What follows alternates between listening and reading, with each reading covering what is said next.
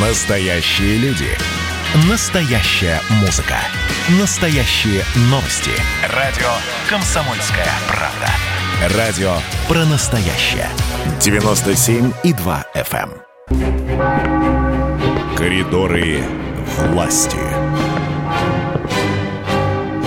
А кого мы там видим? А, Мы, мы видим президента Владимира Владимировича Путина. ну, вы так громко говорите, мы-то его не видим, это все вы видите. Александр Петрович Гамов, наш политический обозреватель, пожалуйста. А, всем привет. Ну, э, прежде всего, э, я бы хотел познакомить вас с новостью. Еще вчера э, вечером Владимир Путин подписал указ о дополнительных выплатах семьям, где есть дети с 3 до 7 лет. И подробная заметка э, на эту тему прямо сейчас на сайте kp.ru. Ру, э, Я почему об этом говорю, Миш, потому что эта новость по-прежнему сейчас в топе. Вот, и я думаю, что очень многих она интересует. Там все-все-все-все подробно я описал. Мгм. Вернее, президент э, описал в своем докладе, а мы это, это дело перечислили. А, главным событием остается со вчерашнего... Да, сейчас Путин проводит э, совещание по э, инвестициям. Мы подробно, конечно, об этом расскажем. Вот, но, по крайней мере, в первой половине дня продолжалось обсуждение э, вчерашнего совершенно грандиозного совещания по Арктике и Дальнему Востоку. И э, в частности, там, в общем, география была широкая, не только об Арктике и Владивосток, Приморье говорили, но и обо всей стране. И, в частности, президент такую тему осветил. Он сказал, что еще одна проблема, которая стала, по сути, общей для всей страны, это износ сетей ЖКХ. И э, еще президент сказал, что в этом году проблема э, обострилась из-за капризов природы, и э, тысячи людей, в общем-то, пострадали. Я не буду дальше продолжать э, подробное, подробный э, материал на эту тему, а также интервью с экс-премьером Сергеем Степашиным, который одновременно является сейчас председателем наблюдательного совета фонда ЖКХ, э, прямо сейчас на сайте. А пока вот мой фрагмент Сергей Степашин в эфире э, программы «Коридоры власти» с Александром Гамовым.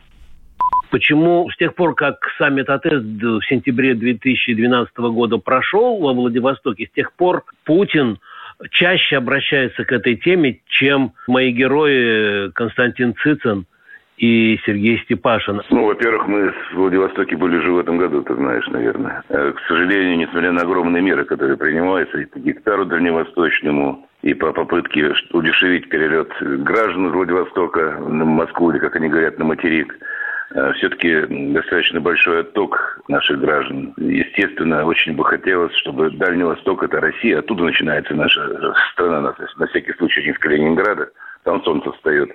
Э, Вот, с тем, чтобы, конечно, люди могли трудиться, работать в хороших, нормальных условиях, чтобы они были заинтересованы там оставаться, чтобы люди туда приезжали. Вот поэтому отсюда и то внимание, которое глава государства уделяет уже не первый раз Дальнему Востоку. Вот вчера такие еще слова прозвучали из уст президента. Еще одна проблема, которая стала, по сути, общей для всей страны – износ сетей ЖКХ.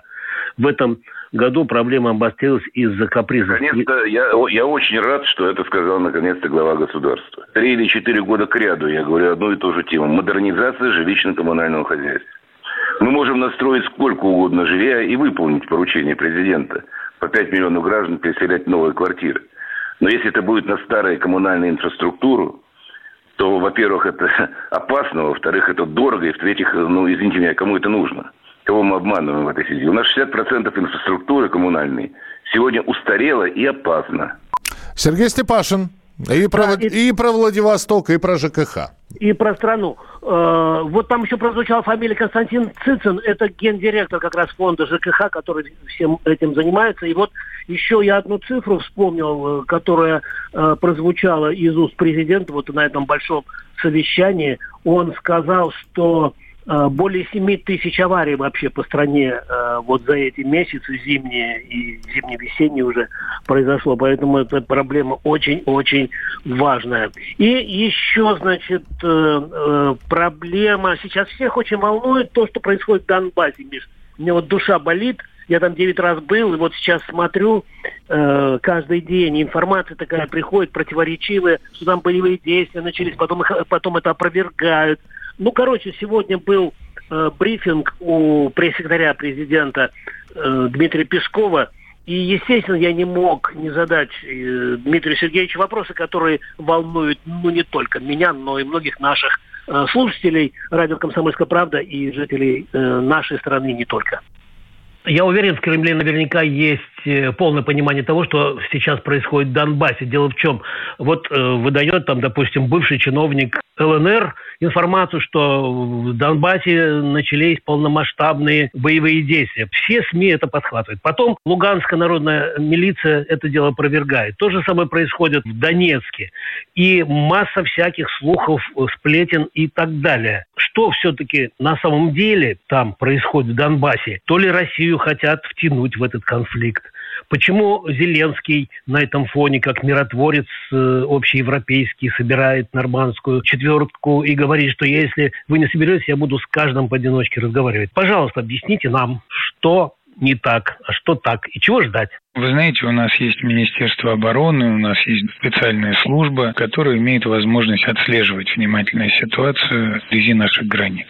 Это первое. И администрация президента не относится к категории этих ведомств. У нас нет возможности отслеживать ситуацию. Но, тем не менее, мы получаем информацию о том, что на линии соприкосновения за последний месяц существенно повысилась напряженность. Любое повышение напряженности в таком э, горячем месте, оно, конечно, потенциально различными провокациями. И учитывая агрессивную позицию украинских вооруженных сил, конечно, мы испытываем обеспокоенность в этой связи. В данном случае, конечно, большая, наверное, ответственность ложится на средства массовой информации. Вы сами упомянули случаи, когда они публиковали сообщения неверные по сути, которые впоследствии опровергались э, людьми из самопровозглашенных республик. Здесь нужно быть очень аккуратными и 10 раз информацию перепроверять, учитывая крайнюю напряженность на линии соприкосновения.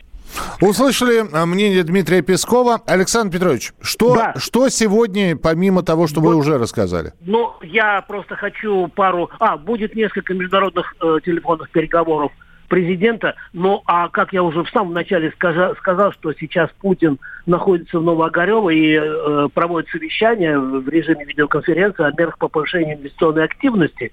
Э, и он сказал буквально следующее, вот буквально несколько минут назад, что благодаря своевременным просчитанным мерам поддержки отраслей и бизнеса нам в целом удалось преодолеть спад в экономике и выйти на ее восстановление. Ну вот это хорошо.